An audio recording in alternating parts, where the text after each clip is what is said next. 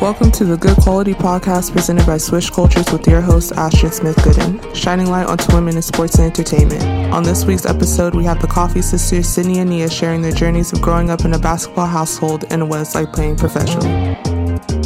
Before we get started, don't forget to subscribe. Now let's get to the show. Definitely want to start off with your guys' journey at Hopkins and kind of going from there. So, how was your experience at Hopkins? Um, our experience at Hopkins, I think, was very different from a lot of uh, kids that play high school basketball, just because Hopkins in Minnesota is known as a powerhouse for the girls and boys.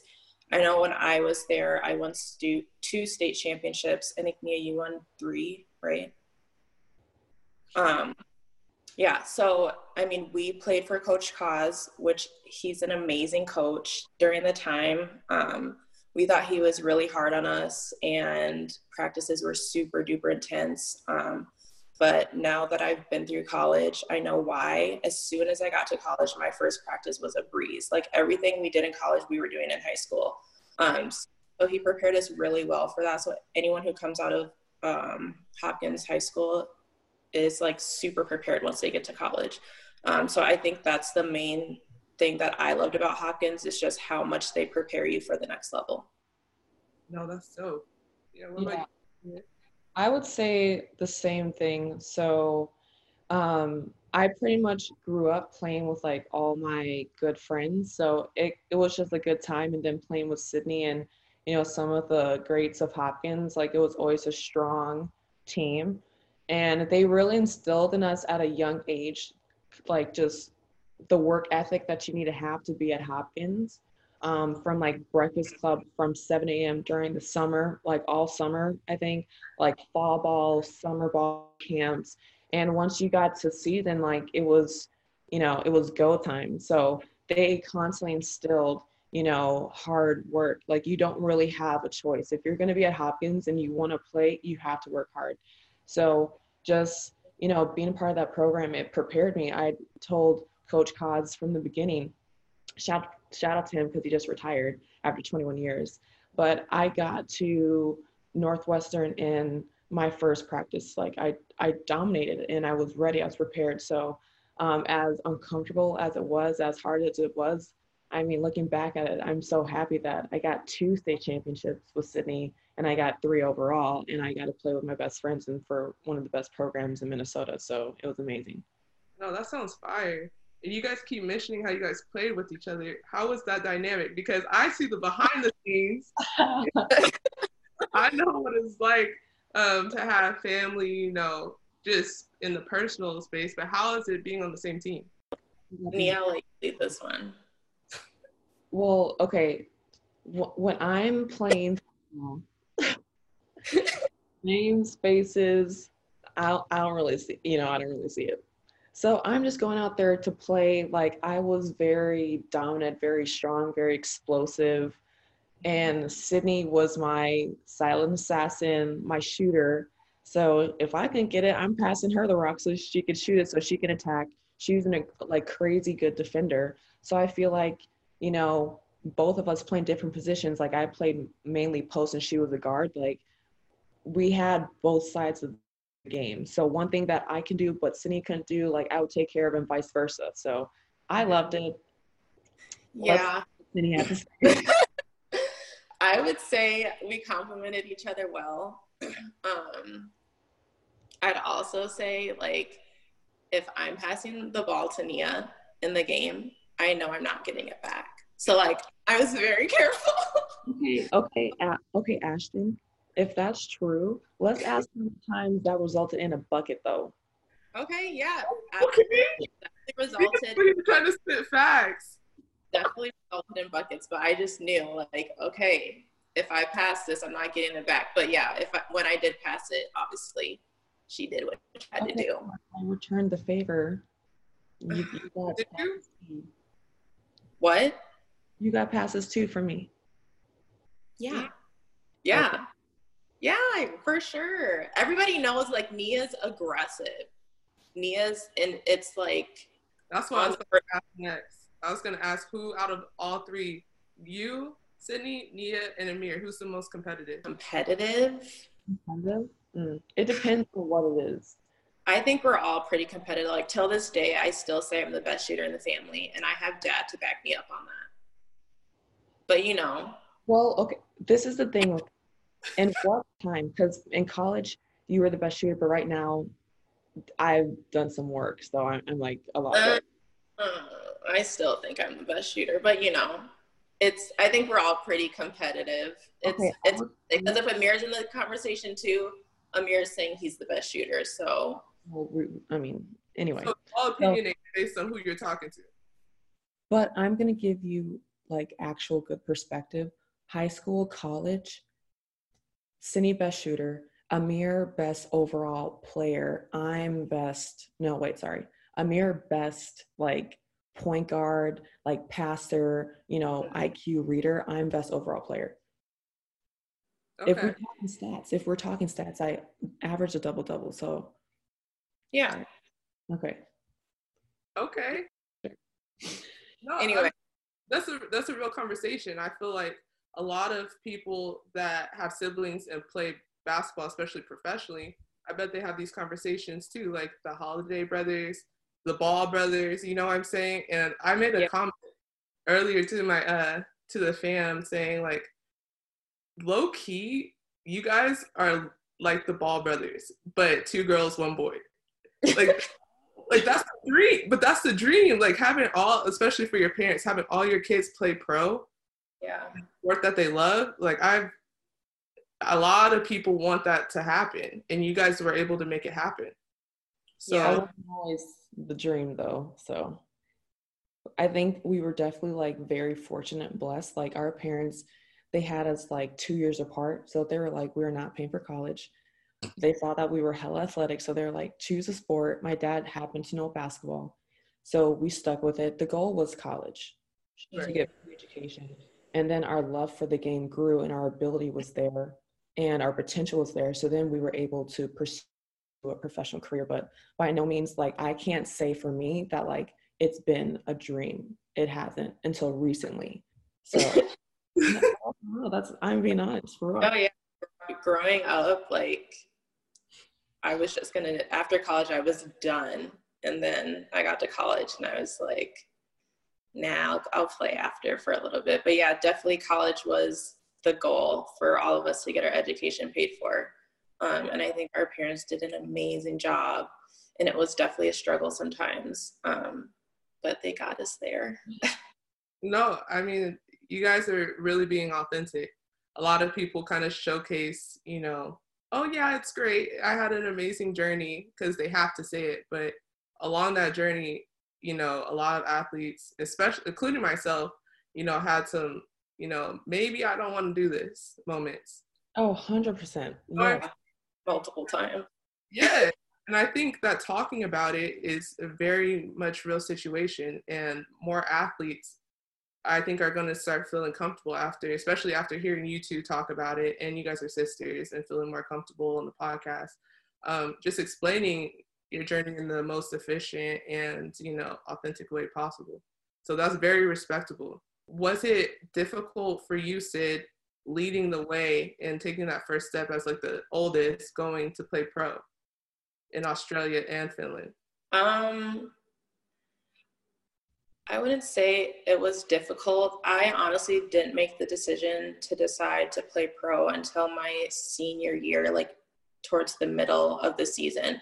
Um, I was still pretty set starting off my senior year with being done after college and then um, i don't know what clicked or what happened but i knew that i wanted to um, keep playing afterwards. And honestly i just wanted to travel and see different parts of the world and experience different cultures and basketball has taken me so many places um, in high school in college. So i wanted to see where it could take me after college um, and i got to uh, play in australia and finland um, which was amazing. So making the actual decision wasn't that difficult. It was just kind of a shock because my family also thought I would be done after after college. So they were more shocked than than anything. But I had an amazing experience and Um, it definitely wasn't easy. Like going pro is not what it's hyped up to be, especially if you're not going to the WNBA. Like obviously, if you get drafted, you're going to have the top agents. You're going to have you know everything kind of set up for you. When you're when you're going pro and it's not straight to the WNBA, it's a lot harder and it's a it's just a different um, type of experience, especially finding a good agent and getting um, to the right teams and to the right countries. So, in that aspect, it was definitely different for me than what it was for Nia because Nia got drafted number five, right. which was amazing. Um, mm. so, so our experiences were completely, completely different. Um, but I still, I still think it was an overall really great experience for me. No, for sure. And going on to Unia, because uh, Cindy just mentioned kind of like the difference between going overseas, playing pro, and then going into the WNBA. How was it transitioning from Northwestern and then getting drafted number five? So transitioning to Northwestern, like in high school and in college, I was literally just kind of bigger, faster, stronger. So I was just able to use like my natural ability to kind of so at the time it was a great you know way just to get going to play to be aggressive to be me. But then at the same time i didn't really realize i wasn't working on my game. I mm-hmm. wasn't working on my skills. I wasn't working on my iq because i could do majority of the things that i wanted to.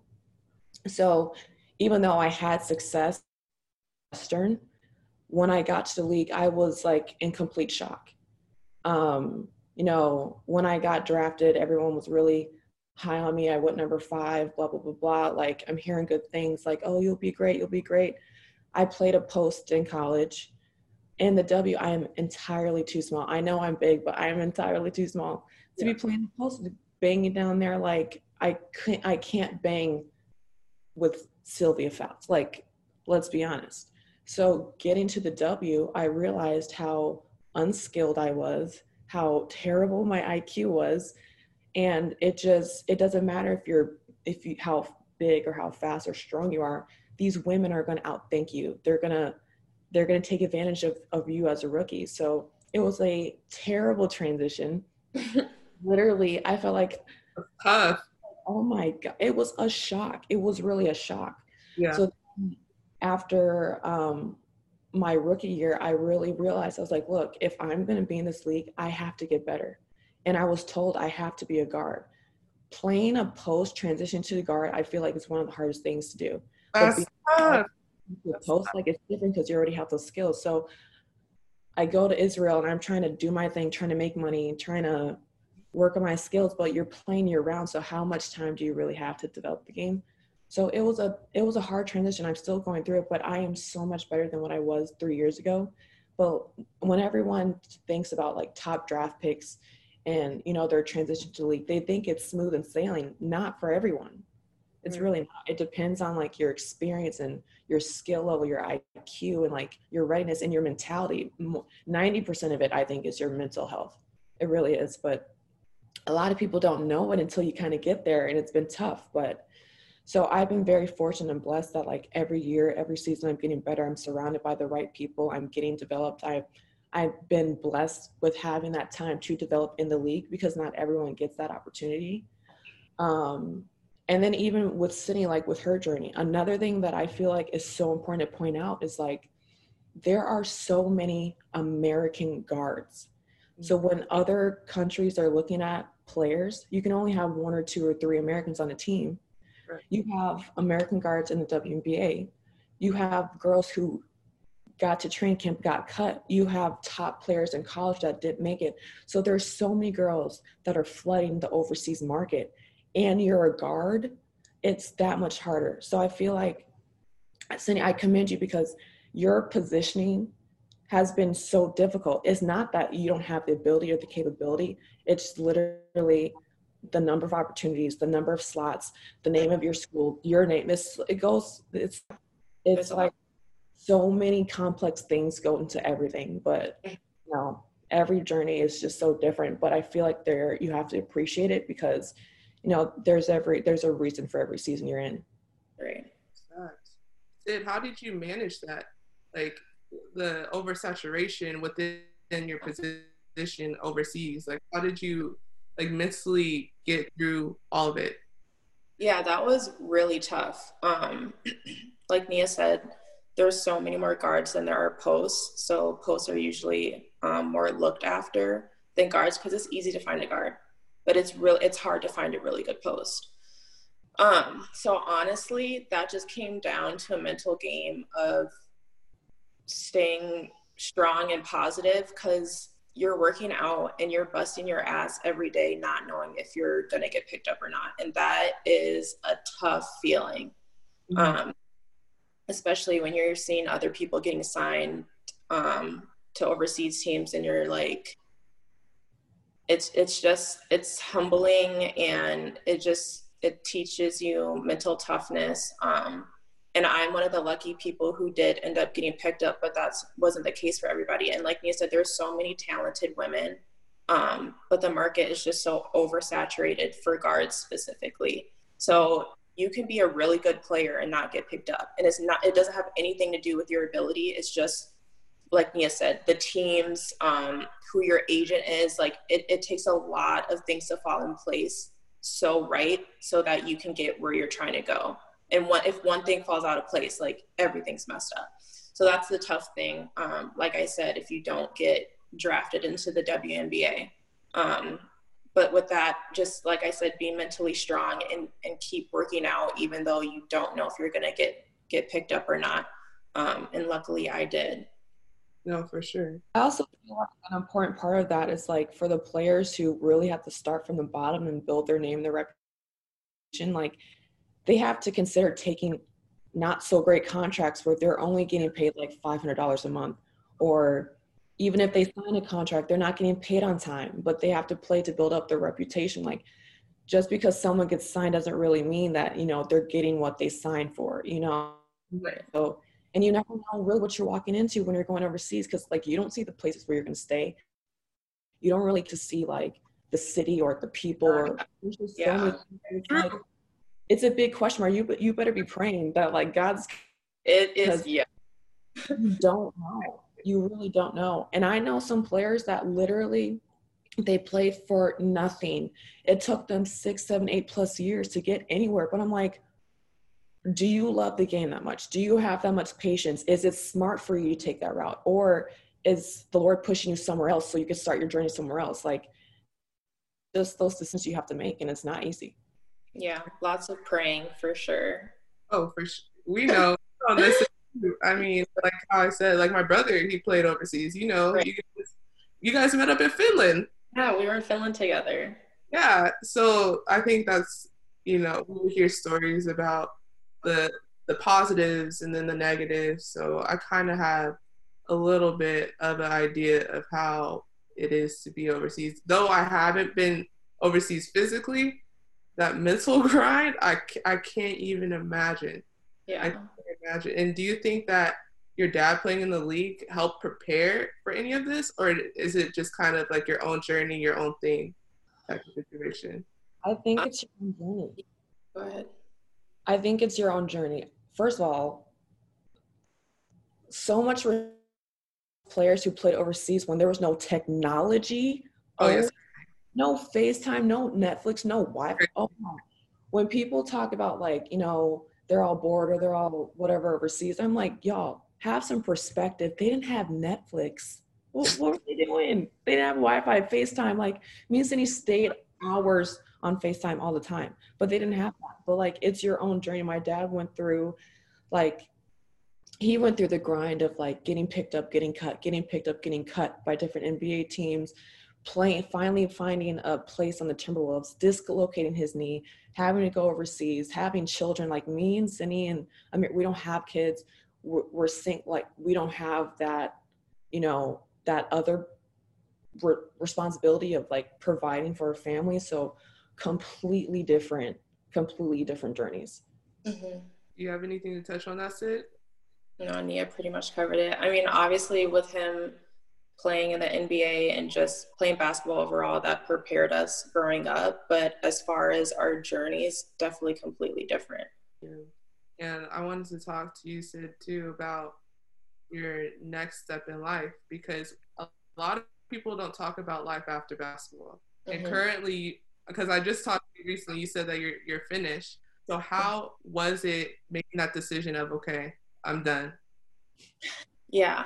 Um transitioning to people call it the real world is um not easy for athletes. I mean, even athletes who played in college and they're and they don't go pro and they're transitioning um, into getting a job. It's really hard because it's hard going from a sport you've played your entire life um, and training for your entire life to just not training or and practicing or doing any of that anymore. It's like it's been a part of you for so long. It's like how do you transition um, from that to the real world? And nobody talks about that or tells you how to do it or how to go about it and um, it can have a huge effect on your mental um, for me it was definitely not an easy decision um, it was it was frustrating it was sad um, i just went through a bunch of different emotions um,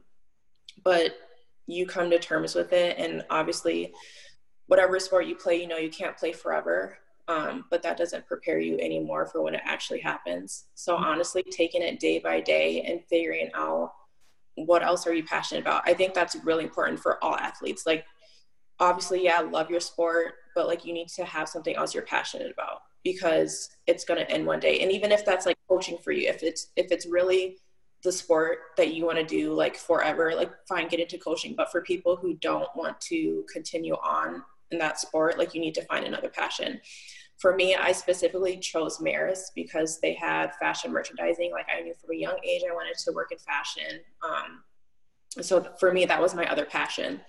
So I've worked in that industry for about a year now. Um, and, and that's been good. I'm still figuring out what I want to do in the industry.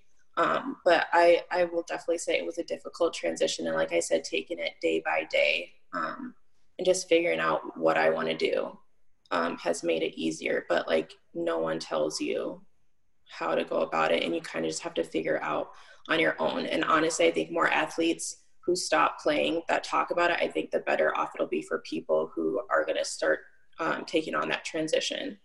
Um, but yeah, I think that's just my biggest advice is taking it day by day. Jeez. Well, I wish I freaking talked to you before I graduated college. I know. It's so hard. It's so tough. But like I feel like you found something though that you're passionate about and now like all that energy that you used for your sport you now can put into something else. And honestly playing a sport is amazing because it teaches you so many things. It teaches you how to work under pressure. You have to know how to deal with wins and losses and you take that into whatever job you go to next, which is an advantage over other people, I think. A lot of like how we mentioned before, a lot of people don't talk about post athletic careers enough. Mm-hmm. And um, and like how you said, it's gonna it happens to everyone.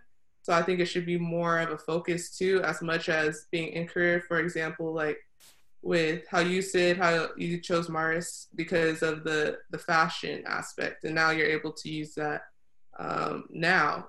And then right. you too, you know, like kind of dabbling into different things using your platform, and I think that's amazing because not now you're not just thinking about you know basketball 100% which of course that's going to be naturally your thing but you're also considering you know your interests and what may lead after you're done so i think that's dope seeing it from both of you guys and that kind of leads me to a question that's kind of outside of the basketball world because you guys are from minnesota and everything that happened with george floyd and the impact that has happened um, that has been placed on the Black community.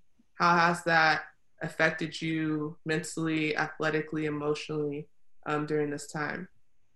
Obviously, after watching that video, it's it's hard to see and it makes you angry. Um, it makes you sad. Um, and then I, I felt like numb after a while, and then I felt angry and sad. So it's just like a roller coaster of emotions. Um, and it's it's really sad to see how black people are being killed and just treated any kind of way and usually in those cases there's no justice served, which is what's really frustrating. And it's like you feel hopeless because what can you do? And I know everybody handles these situations different, especially in showing their support. For me, I did go to a couple of the protests. Um, and that was an unreal experience just seeing everybody kind of come together. Um, and and they were they started off as peaceful protests. Um, I was on the bridge when that semi truck came, which was really terrifying.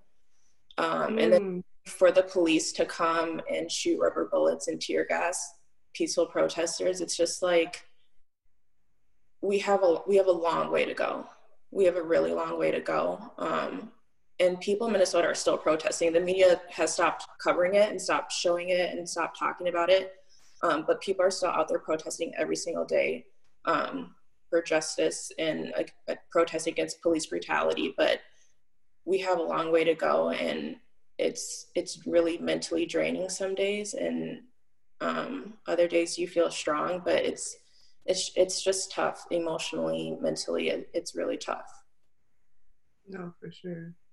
Yeah, I would say me and Cindy had very different experiences with that. Um, I feel like for me, I it was hard to continue to train because we were still talking about having a season, blah blah blah. But you know, thinking about those things and seeing what's happening in the world, it makes you lose motivation to like work out because it's meaningless. Like at the end of the day, basketball means nothing compared to you know what's happening in the world.